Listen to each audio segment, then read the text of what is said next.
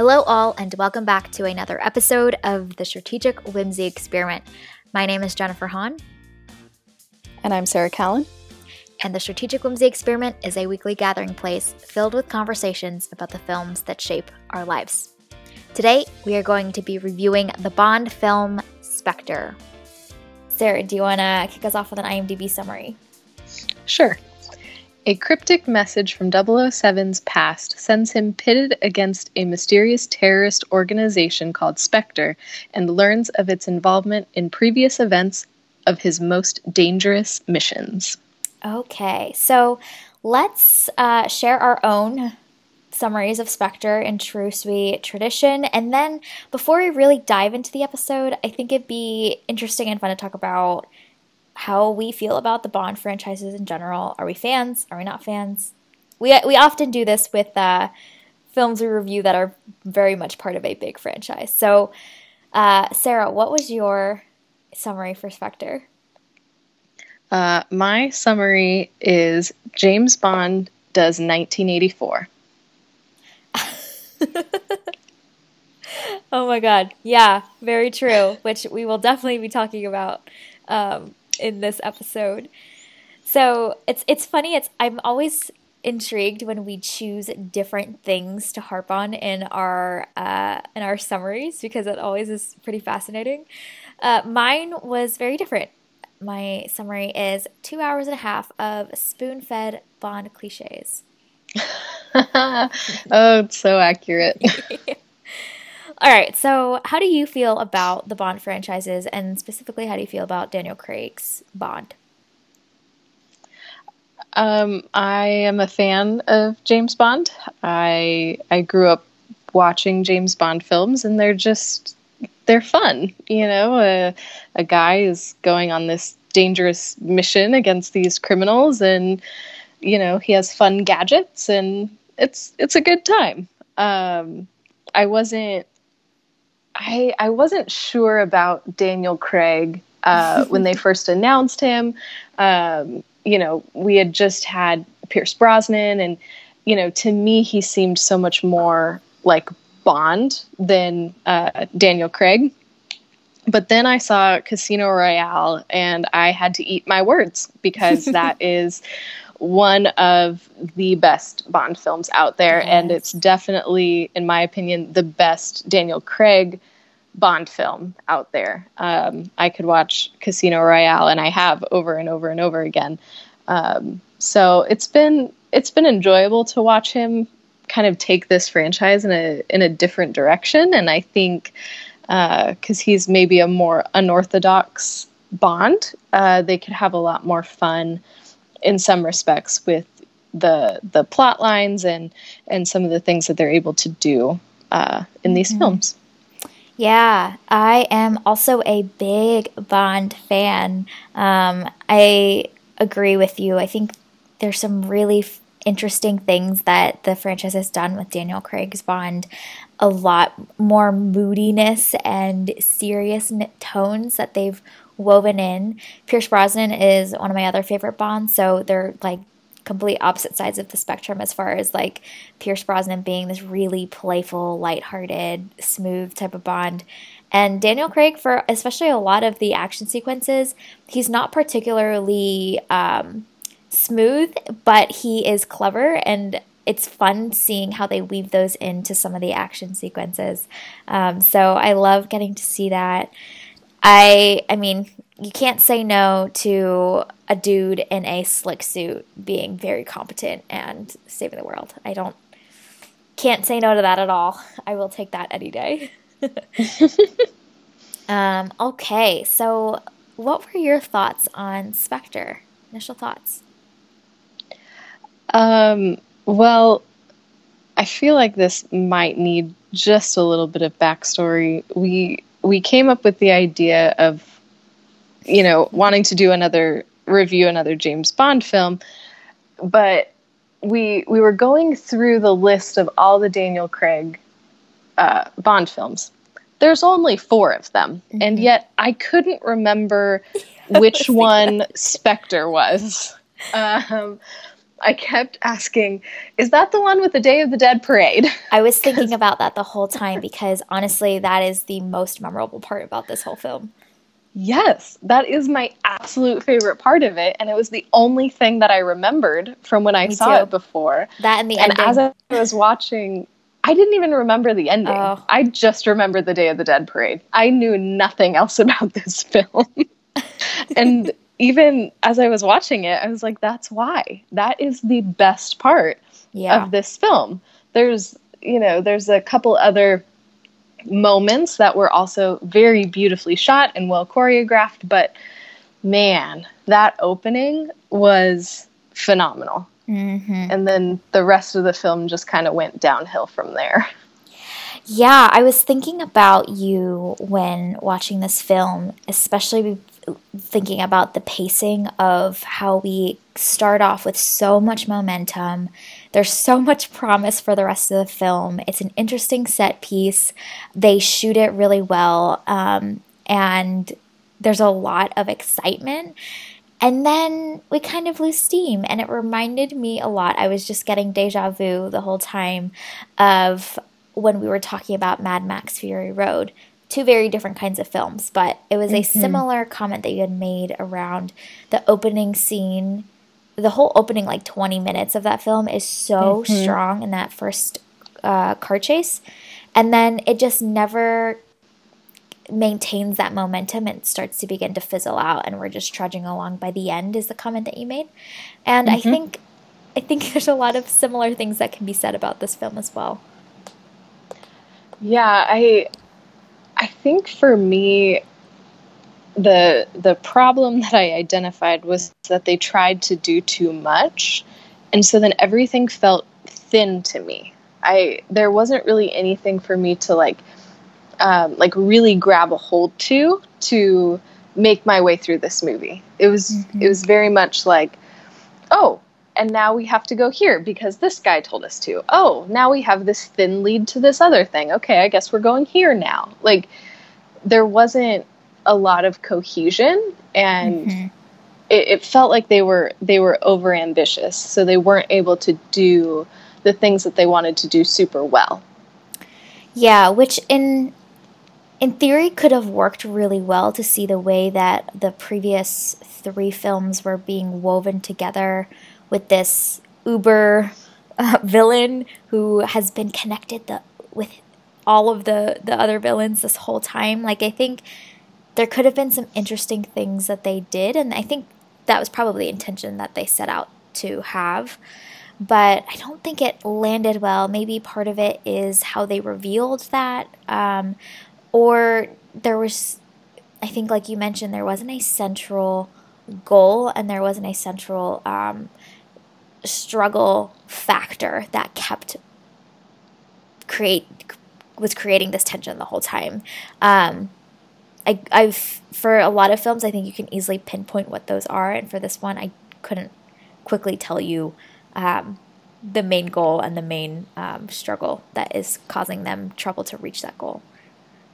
Yeah, I wish that they would have set it up a little bit differently, and I wish that they wouldn't have made Andrew Scott's character so central to the plot. I feel like that's where they wasted most of their time with, you know, him building the nine eyes, whatever, whatever, instead of really, really focusing on Christoph Waltz's character mm. and really making him the central villain. Um, and and I think that they even could have done and it might have been too cheesy to go this route, but like in other films, like you'll see they'll do like fake flashbacks, and you'll see Christoph Waltz like in the middle of the action, even though you, he wasn't there in the original films. Like there could have even been an opportunity for those kind of things, so that they could really show you that he was there and pulling the strings.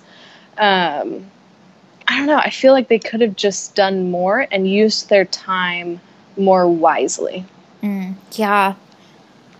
Yeah, you're right. We are kind of split between both of those two villains. It's a similar thing that we were talking about in our Gemini Man episode of are we invested in Will Smith's character? Are we invested in Junior? And the the fact that we don't have a central one to follow or a central arc to follow kind of makes neither of them be effective.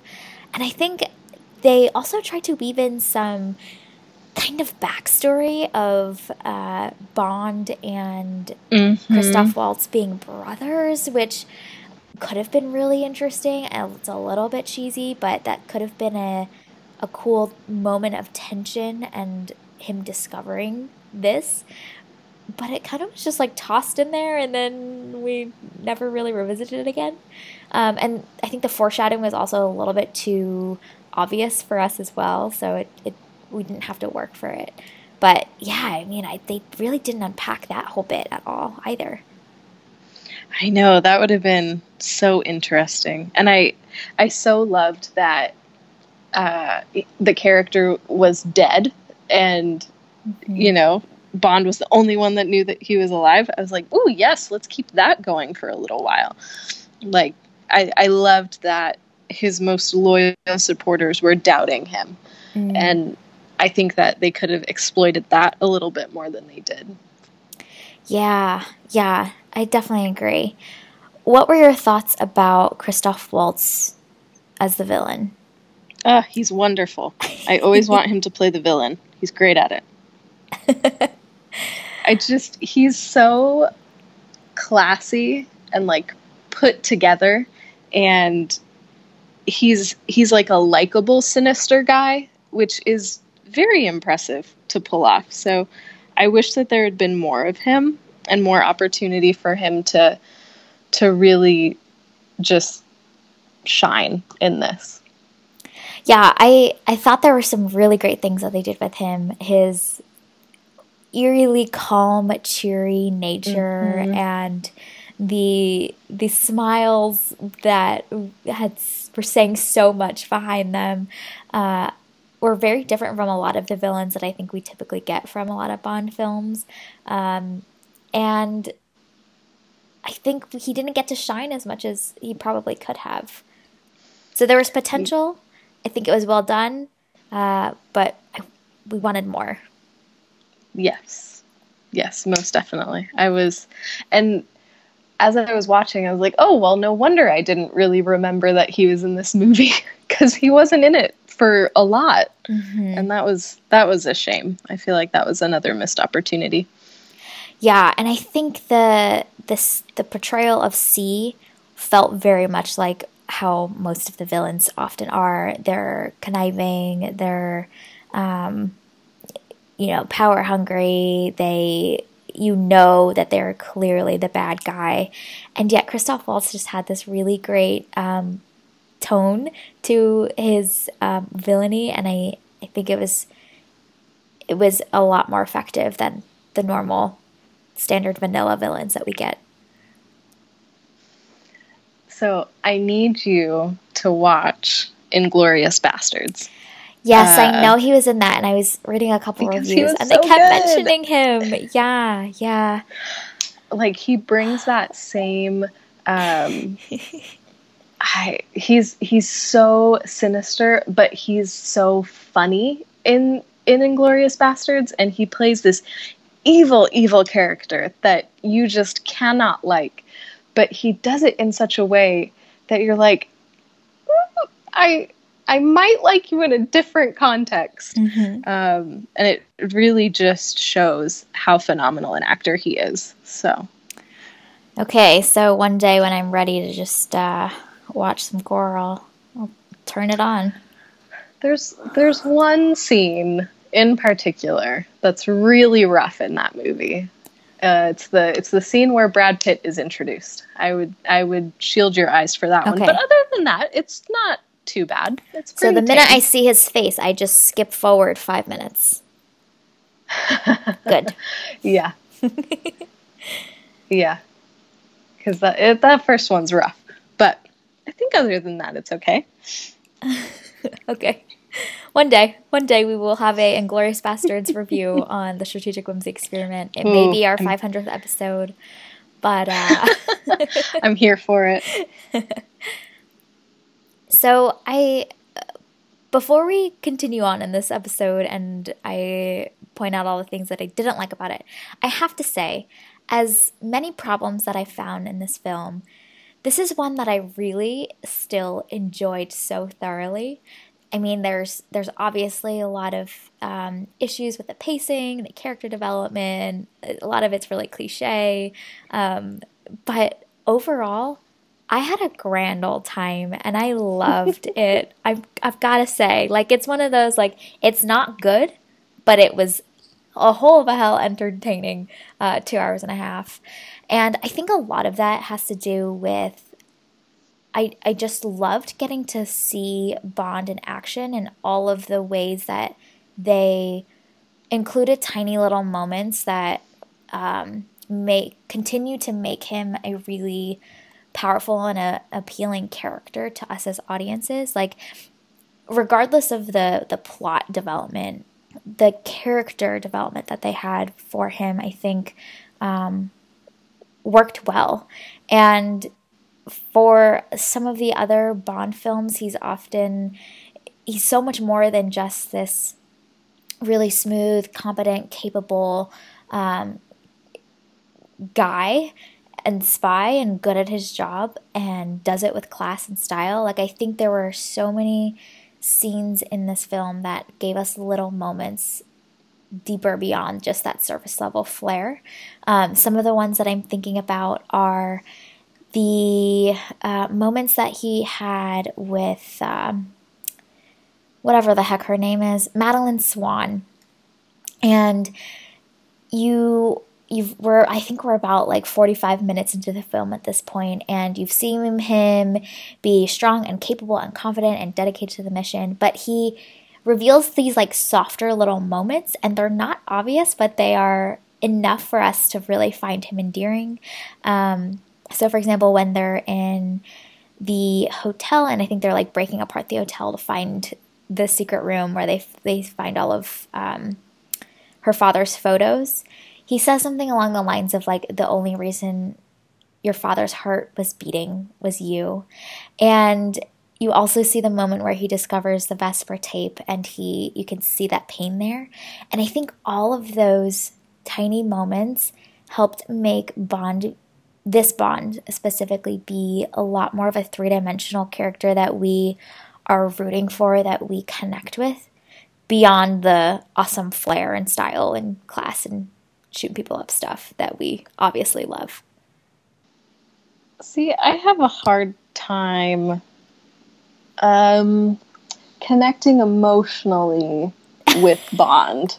Because in oh no. Okay I, know, I will debate scene you like what this. like 10 minutes before he was sleeping with another chick whose husband had just died? Like yeah that's cool that that you loved vesper. That's great. Good for you. But i mean you're just shagging every girl that moves. So you're gonna be shacking up with this chick in about 20 minutes so you're not I wrong just, but there's I, there's this t- I will defend him till I die. or the moment where I this is another moment that I jotted down of him wanting her to look away from um, her father killing I himself. Did like appreciate those moments that. where you're just like he comes off uh, as this super tough dude who's just cold-hearted, dedicated to his job. But there's these tender moments and they're subtle and they're small, but they they speak volumes. I I know you disagree with me, but we can we can debate this. No, I did appreciate that moment where he didn't want her to watch that. I was like, oh, that's that's kind of you. That's nice. Good job. That's considerate. yeah, I was like, oh, you're a human being. Good job. Yeah, I I thought that it made him a lot more um, endearing and I think it also is why I'm so frustrated by the ending, which we can talk about maybe a little bit later. But uh, the, he's not just style, he's not just competency. The same way that, you know, like for John Wick, for example, we don't connect with John Wick the same way that I think we do in this film, or at least I don't. Um, I'm also thinking about oh gosh, I don't remember the character na- characters' names, but Henry Cavill in The Man from U.N.C.L.E., like it's just pure style and flair, Mm-hmm. and Bond is not. There's a layer to him that we're getting little glimpses of, but it's not too much that it makes him less um, less of who he really is. You know? hmm Yeah, I think that they. It's very much a a sign of the times that they're needing to um, infuse Bond with emotions and complexities and all of these things that he didn't used to need to have. But I, I think that that's um, very much where we're going with, you know, when you write a hero, you need him to be three dimensional. We're, we're not going to be okay with just, you know, your traditional, oh, I'm just going to shoot him up and that's going to be my job and we're done. Mhm. Um, so I think that they'll continue to do that and continue to weave these things into that character, um, which should be interesting in the years to come. Yeah, yeah, and I'm I'm really intrigued to see what they do with Bond 25. I think it's called No Time Left to Die or some, something like that. I looked it up afterwards. But um can we talk about the ending scene? I am itching to talk about it because I'm so curious your thoughts about it. The two things that I remembered was from this film. Didn't remember anything else like you. Uh, but I remember the Day of the Dead, and I remember leaving the theater after the ending, being so frustrated with how they they had his story arc um, tie up in the end. So I'm curious your thoughts about the ending scene, him walking away with the girl, him not finishing the job. What were your thoughts? Well, here's the thing. Uh, with all of the Daniel Craig James Bond movies, I really check out during the last third. Um, because it's too long. It is too, too long. long. to hold my attention. Um, so by that point, I was like, oh, thank God it's over. Praise the Lord. We can just move on.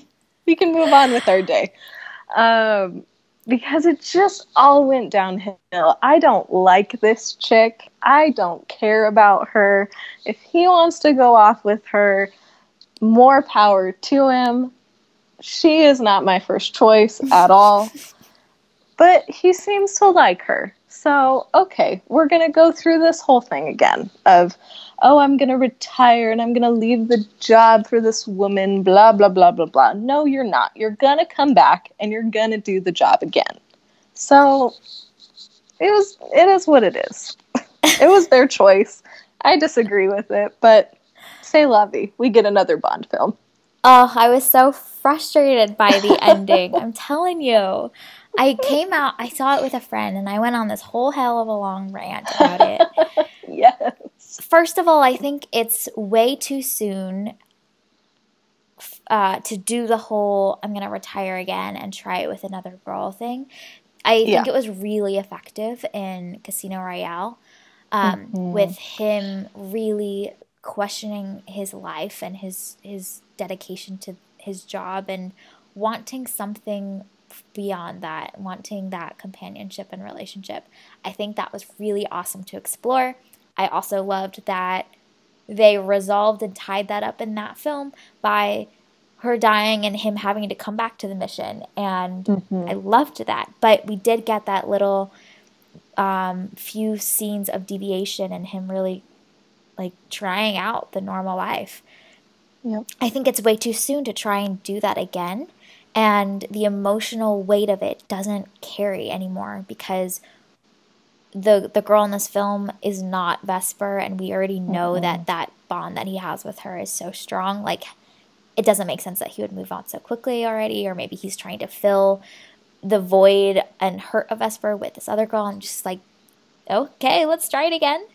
Uh, but I I didn't love that they ended the film with him choosing to walk away from completing his mission and walking away with the girl. I mean, there's it was a, it was kind of obvious and a little bit too spoon fed for um, my liking. But the whole uh, M is on one side and the girl is on the other side of the bridge. Oh my gosh! Is Ugh. looking left and he's looking right, and oh, which one will gross. he choose? Like it's it's a little bit too obvious and handed to us on a silver platter. So I didn't love that, but it's not in his character to mm-hmm. abandon the mission and walk away with this with because of his personal desires. And I think it really deviates from all that we love and what we know and what is consistent about Bond, which is that he is fiercely dedicated to his country and serving his country and this life that he has chosen. And I was thinking a lot about the way that they ended Captain America's arc in Endgame. Mm-hmm was also frustrated with the fact that Captain America also abandoned ship to like go live this idyllic suburban life with Peggy. Okay. Uh, what about the rest of the universe? It was, it's fine. It was a little bit different with Cap. Yes, because he had already for foregone it for so long and had done his time. And they were ending his character arc entirely with that yes. and passing on the reins. Exactly. I, he had somebody first, else to pass the job on to.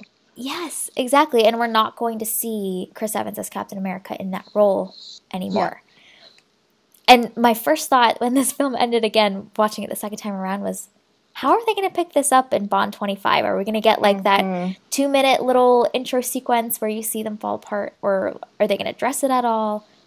Who the heck knows? But um, it'll be really, I'm really actually quite curious to see how they bring him back to the mission and how they deal with the relationship that he has with whatever the heck her name is, Madeleine Swann. And here's the good part of him being selfish and abandoning his mission. Christoph Waltz is going to be back in the next movie. So there's the win for everybody. Mm.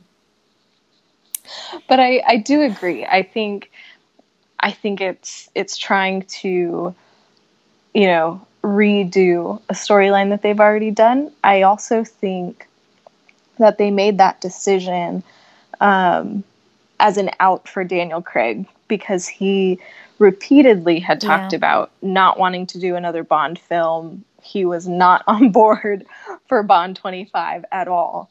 And I think that this was a way to try and give this character a happy ending um, because Craig wasn't supposed to do it again.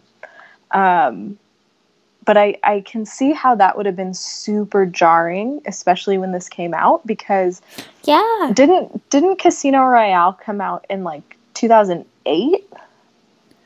Oh, I don't remember. I think it was somewhere around there. I could be wrong, but this was, I mean, just a handful of years. 2006. Yeah. Okay, so it was nine years, right? Yes. Yeah, nine years before this came out. So it's still relatively fresh in people's minds. It is one of the best Bond films ever made.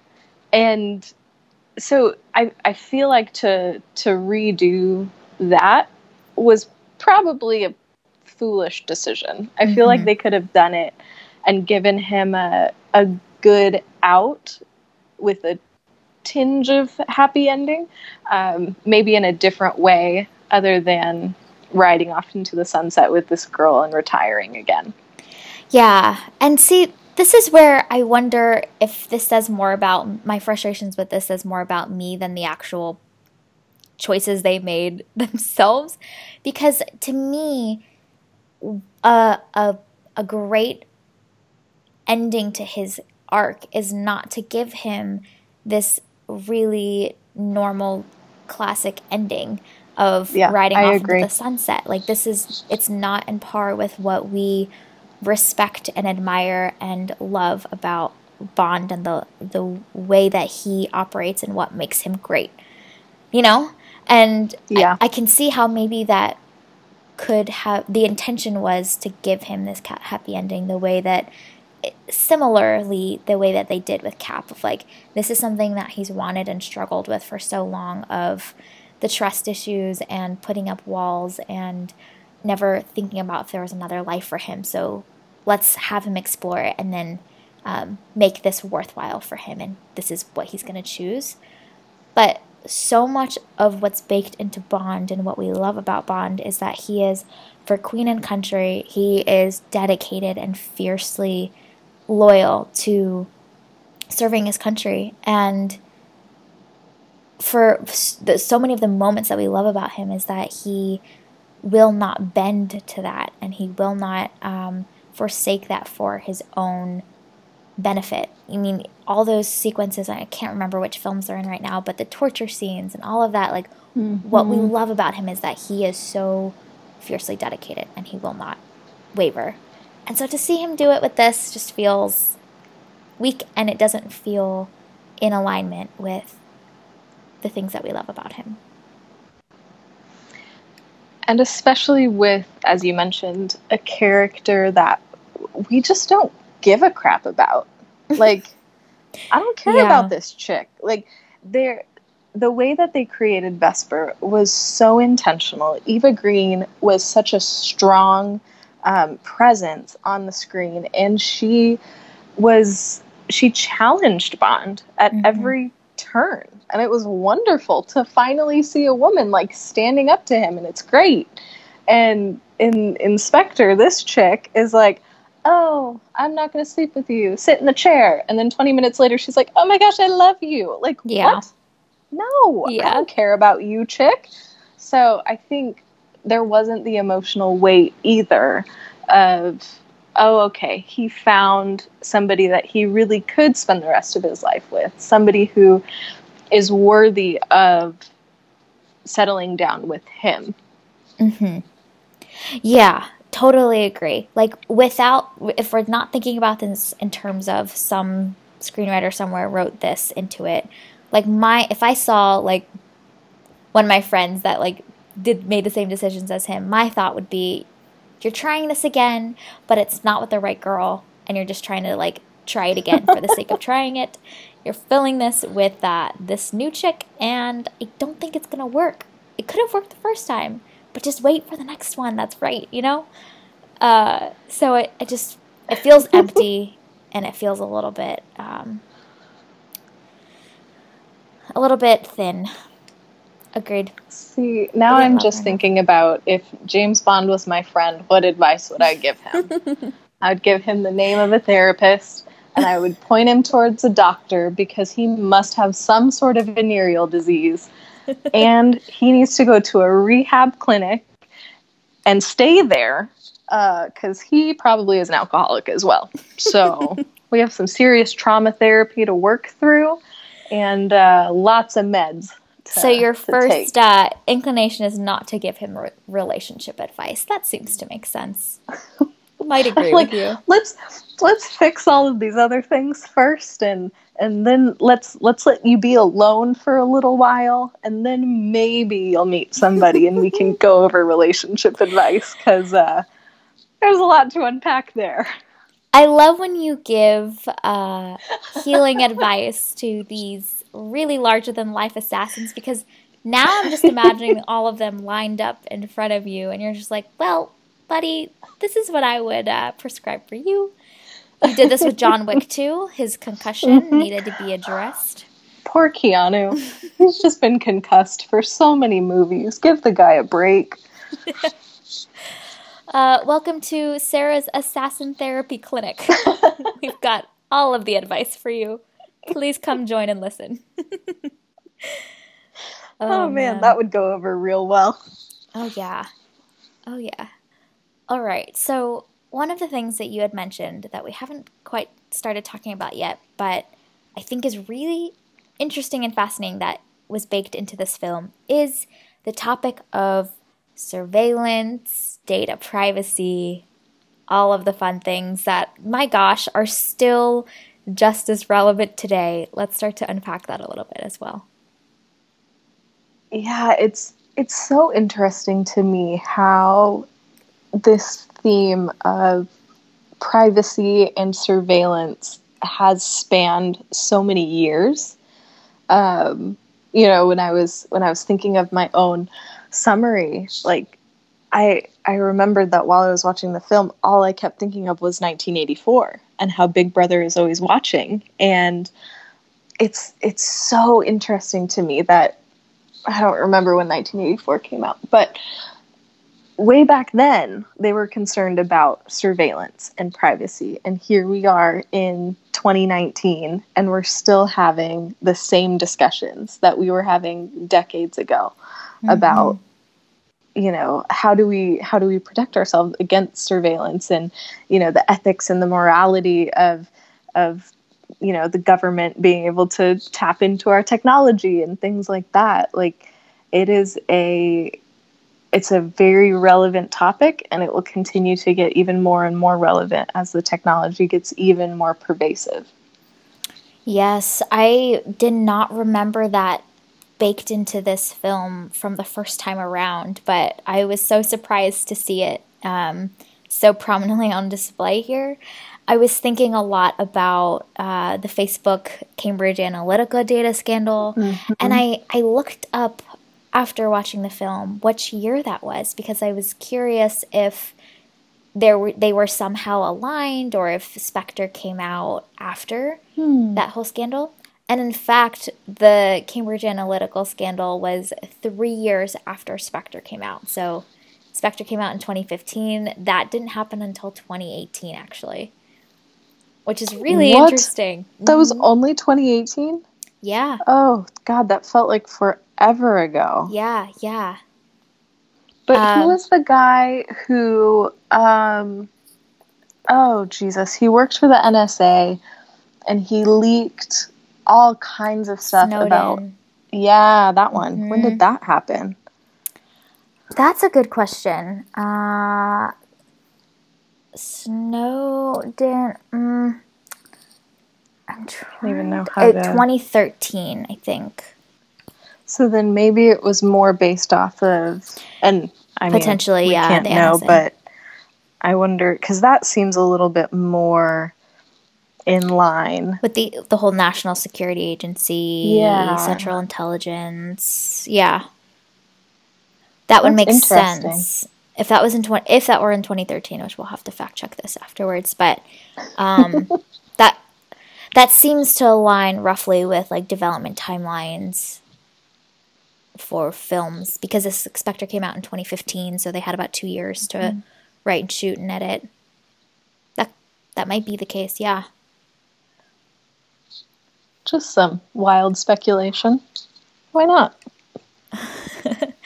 yeah, I um, it was all very relevant because the day before uh, watching Spectre, I had just gotten a phone from my company, and I was going to put my SIM card in and I was so ready to use it and then I was like, "Wait, I should probably call AT&T and Apple to figure out will my company now own all of my personal data if I'm using it on a company given device, um, but mm, still paying wow. with my personal my personal cellular plan and everything like that. The verdict is that it's just a container, so they do not own and cannot monitor any of it. But hmm, it's good to know. Yeah, but a lot of the um, some of the uh, representative representatives that I was talking to were like, "Yeah, these are good questions to ask. You, it, we're in a weird time right now." And I'm like, "Yeah, yeah."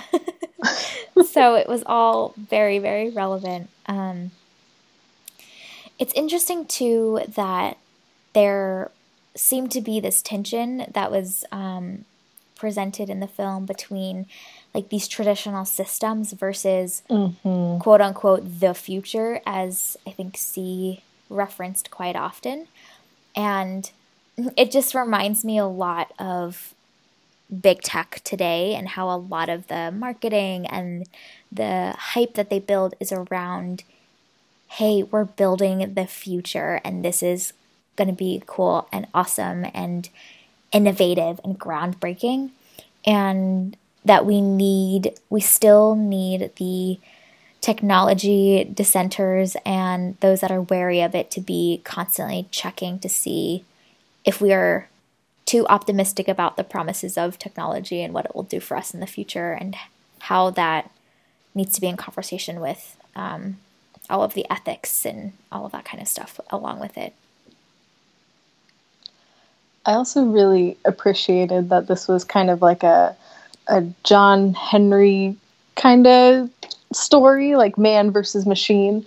mm-hmm. uh, situation. And of course, I'm always going to root for the old school spycraft. Yes. Not the technology stuff because it's so much more fun and it's so much more interesting to me. Like I was I was all about seeing M just dissenting and like, nah, I'm going to do it this way because I know that this works. And and just that human component that it's so easy for us to forget, you know, when we're wrapped up in our technology and technology is great and can be used for great things, but there's something about humanness that we bring to the equation that a piece of technology can never replicate no matter how hard people try.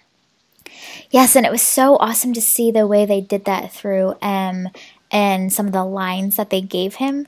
There's mm-hmm. a conversation that he was having with C, and he said something along the lines of, "When one of my guys are out in the field, they yes. have to make a snap decision to look this man in the face and be confident to kill."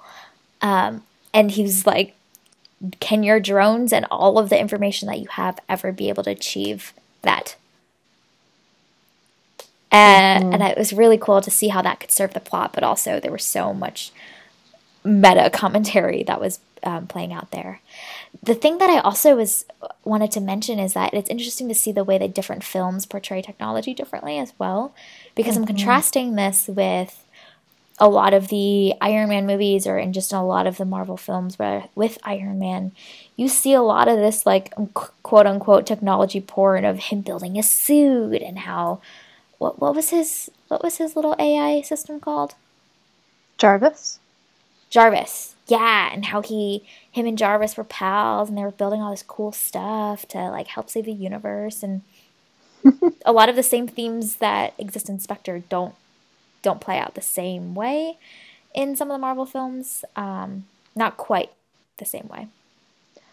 Well, and even in, in the Iron Man films, to be specific, it's usually fighting tech with tech and i think it's it's just so much more satisfying to me when it's like a human being that outsmarts it with old school tech it's i don't know there's something just so fun about that mm-hmm. Yeah which bond still has all of his gadgets so i guess that we mm-hmm. still get a little bit of that technology piece in there uh, i cannot help every time Q was on screen to just imagine your reactions to him because I feel like he is right up your alley and that you were likely a fan of him. I know you love the like genius types that can make the mission happen and that they're super pivotal in unlocking all these pieces, but um I kept thinking about you when Q was on screen. Yeah, he's he's fun. He he always lightens the mood. Mm-hmm. Um, and I'm I, they they cast his part very well. Yes. Um, and I, I just appreciate that he is just this like nerdy, nervous guy. And you know, they, they put him in these really awkward situations and and just heighten his anxiety and just let him go. Uh, which is always entertaining.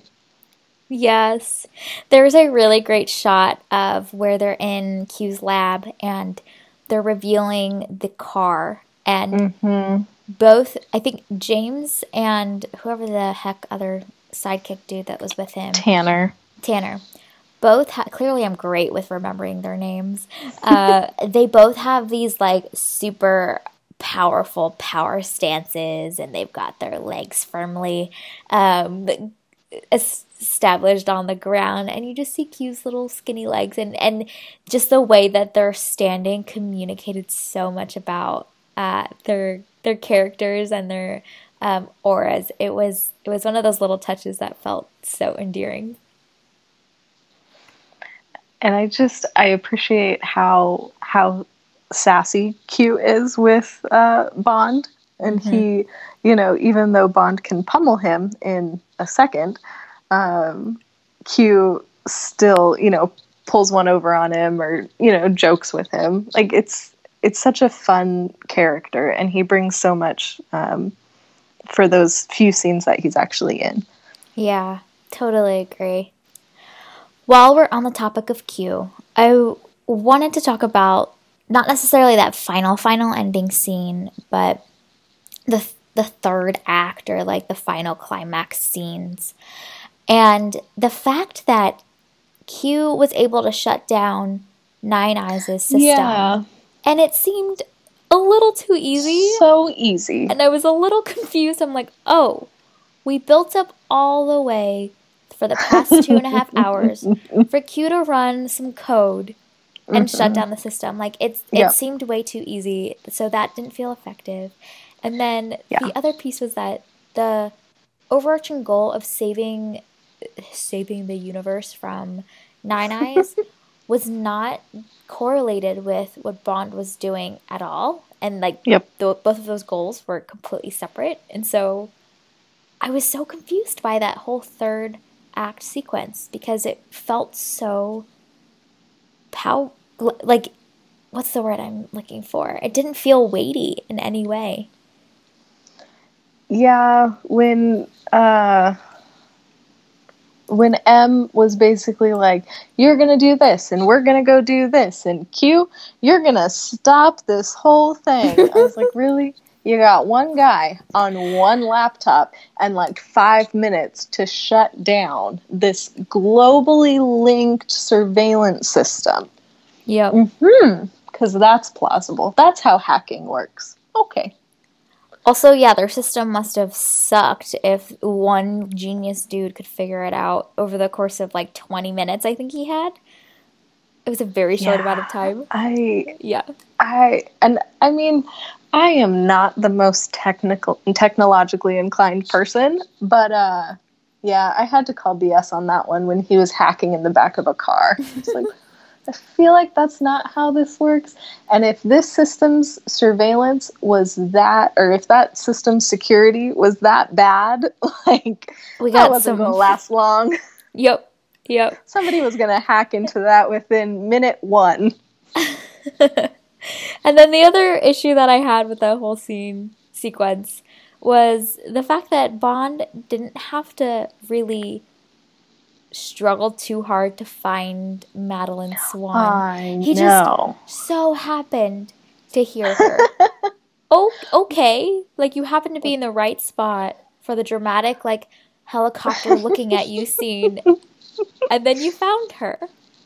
Hmm. What what I so appreciated and mocked while watching was um, Christoph Waltz's flair for the dramatic um, he went through the trouble of yes. luring Bond into this abandoned building. How he did that, I'm not sure, but he lured him well. And then he also took the time and had the foresight to know exactly where Bond was going to enter so that he could appropriately decorate this hallway and hide behind a pane of bulletproof glass. That was great. That's, the bulletproof that's really glass. well thought yes. out. But then he needed to put a cherry on top.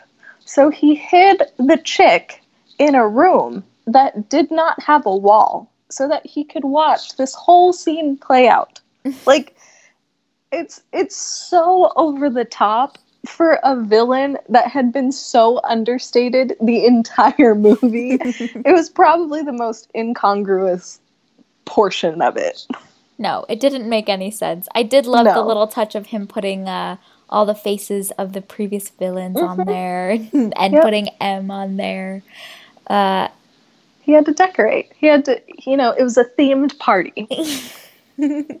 Complete with like um, targets with, yeah. oh, here's your face on them.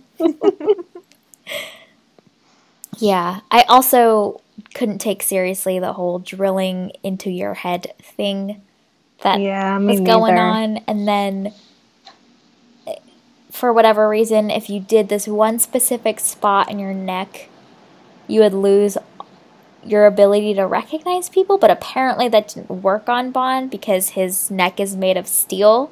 Apparently. okay. Yeah, it just it. I I hate that they took the brilliance of Christoph Waltz and they didn't run with it and they just made him so over the top in that last act. like no he's he's subtle and he's understated and that's what made this villain so good is he was he was the the puppet master controlling all of these other over the top villains Mm-hmm. but he was cool and calm and collected which he remained throughout the film but it was just ugh it was so much mm-hmm. more than I mm-hmm. wanted. And then the the drilling mm-hmm. into the neck thing led to the chick saying I love you and I'm like Oh God, yeah. Come on. Yeah. Like, come Please. on. You just met him like 20 minutes ago. I know. How? Yes. Uh, one of my favorite lines. James, I've been the source of all your pain all these years. With the smirk on his face. Oh, it was great. So cheesy, Ah, but man. it's kind of the it's kind of the role that he had to play. I mean, with all the set Yeah. pieces. Yep. Okay, other little things that uh, cracked me up slash made me scratch my head was why is there no anonymous voting in this uh, Yes. Nine Eyes voting system? Yes. Because clearly South Africa is not going to be a target. mm-hmm. This does Yeah. not seem uh, to make a lot of sense. Oh, and they're they're giant, giant buttons. Yeah. a green yes button and a giant uh, red no button. Size 400 font Yeah. that you can see, you know, on five feet on the back. screen, but like people aren't in a line. There there's people sitting behind you, so they really Yeah. know what you're voting. Oh, and it now happens to be eight to one, so we know that it was you, South Africa. Watch out. Also, they're using technology to vote. So if they're that technologically inclined, why not just rig the votes and get your nine votes and then you don't have to blow up South Africa? Like, I feel like that would have been the simpler solution. Just hack in. I like that your brain goes immediately to corruption. This is great. Well, he's a corrupt mean, figure yeah. working for Blofeld, so why not? yeah, I mean, in reality, that's probably what would have happened. It's it's a lot easier. The voting is just, probably uh, harder to trace. yeah, the voting is just a a thing. A for, it's just for show. But yeah, that did make me that did make me laugh. I was like, okay, if M can see how you're voting, you know that this Yahoo next to him can see too. Yeah, Like, and also if you're gonna vote, system? if you're gonna vote no, like maybe you should try and like cover it up a little bit, yeah, or uh, shield your screen with your body. yes, You know, like you used to do when you were a kid and somebody was trying tests. to cheat off you on a test. exactly. Yes, Yeah, clearly, they took tests differently in South Africa. clearly we should have been in the room to help let them know. so Is the a other moment. solution for most movies, though. Oh, this is true. Yes. uh, we they they actually cut out the scene where uh, Sarah gives Bond some uh, some counseling advice. That's in the deleted Gosh. scenes. Would have been good too. I DVD know some good counselors. You know, I can hook them up. Just got to come to America. You We can work it out. You can use your uh, healing that you've done for John Wick as a case study for your success. Be great. Because clearly that's worked well. We're going to go into John Wick number four. He's probably still concussed. Probably hasn't taken time to recover. so it's going to be a great movie. No, he's gonna start off John Wick four very strong because he went to the Sarah Clinic. It's gonna be great. so the other moment that um, made me giggle a little bit was when they walk into Christoph Waltz's dark ass room, and there's just this meteor in the middle of the room, and I just- Yeah. I got I got so much 2001 Space Odyssey vibes, and then he goes, touch it, and I was like, oh my god, this is when we can cross link the movies together. Oh my goodness, 2001 Space Odyssey will just take over from here. Bond will Next become the, see- the Star Child. oh god. Oh my lord. See, maybe that's what it is. Maybe Yes. the Star Child becomes James Bond. And that's why he's so awesome. yes. And he still exists all these years later. It all makes sense now. It's come full circle. Look at that. Uh, yeah. So those were two little moments that I was like, this is this. It was moments where I, I know that if we were watching this together, we would have cracked some joke about it and it would have made it very much enjoyable. But alas, uh, we get to talk about it here. so, is there anything else about this film that we haven't touched on yet, but that you wanted to call out? Um, I did want to call out how they filmed or where they filmed the funeral scene mm. because I really appreciated the choreography of how all of that happened. How um, just how they set it up, how they set up the shot. I loved all of the shadows. Those columns were wonderful. And just how little by little they turned all of the crowd away yes. so strategically. Like, that to me was a moment of brilliance in the midst of just, you know, like you said, Bond stereotypes. Like, yeah. Oh, that's phenomenal. In general, the cinematography for this was pretty great. Um, mm-hmm. There were some some really great shots where you could really see scale. Like we get that shot uh, hovering over the water in Austria, I believe, in the snow scenes, and you just see this tiny little house, and you really get a sense for scale. Um, mm-hmm. There was just the whole opening scene. The camera oh, movement is beautiful. so great. Yeah, it's. I think it was like a really, really long tracking shot. Uh huh. It was a four-minute tracking shot. Yes. Yeah. so good. That. Yes. So there were some good things. Mm-hmm.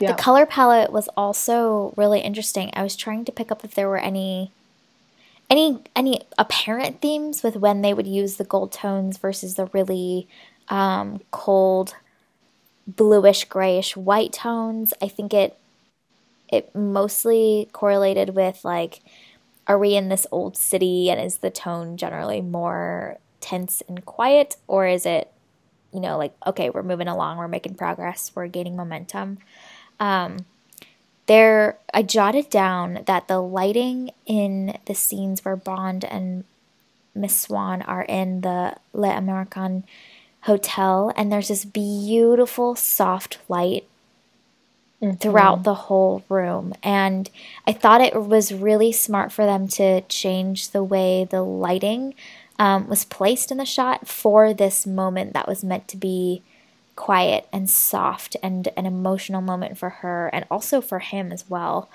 I just found the lighting in that that whole sequence so so beautiful.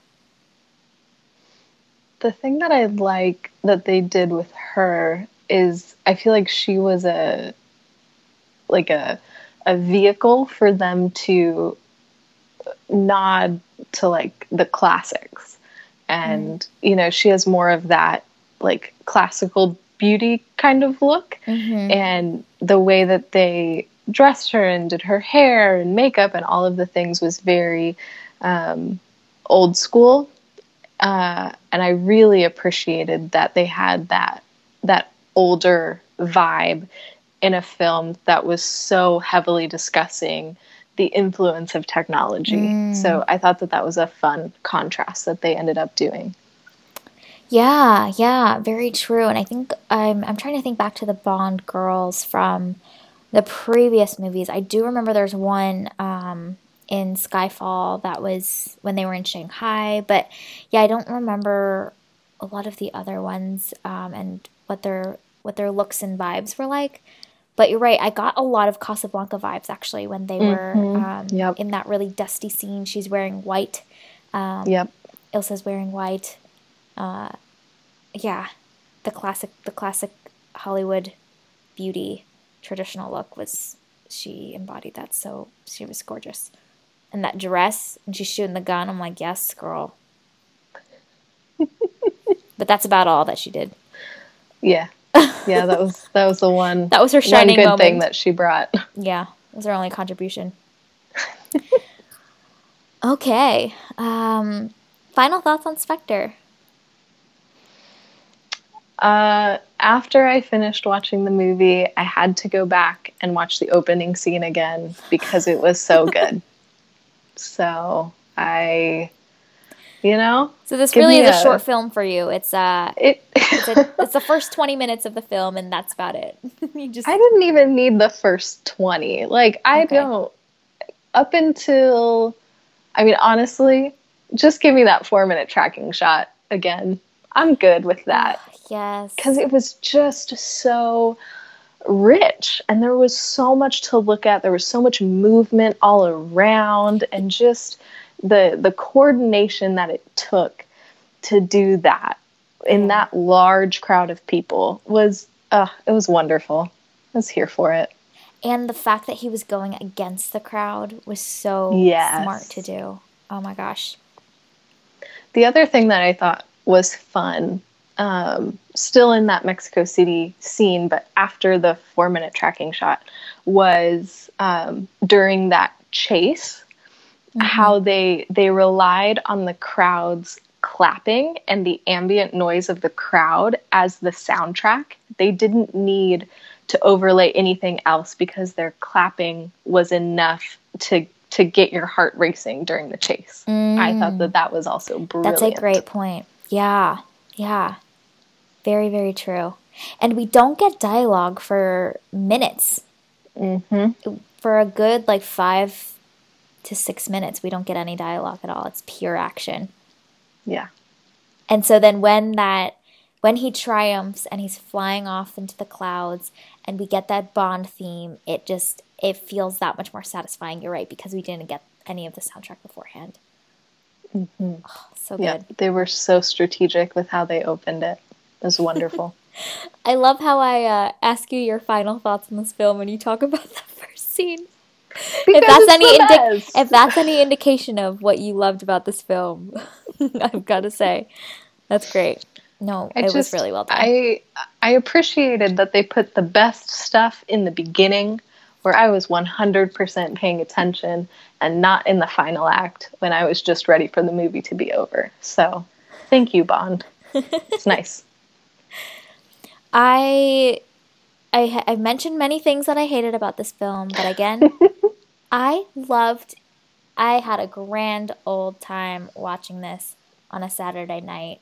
Uh, perhaps it's maybe because I haven't seen a Bond film in quite a long time. I think the last one that I watched was Casino Royale months and months ago.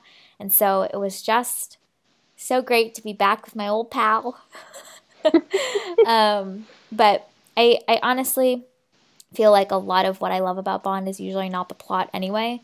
Mean, if you watch a lot of the older ones, the plot's like pretty cliche and thin anyway. But honestly, just seeing him do his thing, watching him be competent, deliver some of those really great lines that like his words just ooze out of his mouth, like that's what I'm here for. So it checked off all those boxes. Uh, this is one of those moments where I can forgive a lot of the things that this film didn't do as well because the rest of it just satisfied me in every way. But um, I'm excited to see Bond 25 and see what they do next. Um, uh, you best believe we're going to be reviewing it. This is our review and discussion of Spectre. Thank you for listening to this week's episode of the Strategic Whimsy Experiment. This podcast is fueled by our passion for stories and connection and is something we continue to do each week solely because we love it. This is our Strategic Whimsy Experiment, and we encourage you to find a way to infuse a little whimsy into your day. You can subscribe to this podcast on Spotify, Apple Podcasts, Google Podcasts, or wherever you tune into your favorite shows. Drop us a review letting us know your thoughts about Spectre. You can connect with us on Instagram at strate- on Instagram at Strategic Whimsy Experiment, on Twitter at Strategic Whimsy, or you can email us at strategicwhimsyexperiment at gmail.com. I'm going to do that sentence over. You can connect with us on Instagram at Strategic Whimsy Experiment, on Twitter at Strategic Whimsy, or you can email us at strategicwhimsyexperiment at gmail.com. We will be back next week to discuss the next installment in the Bond franchise, No Time to Die. We hope you have an amazing week, and we'll see you very soon.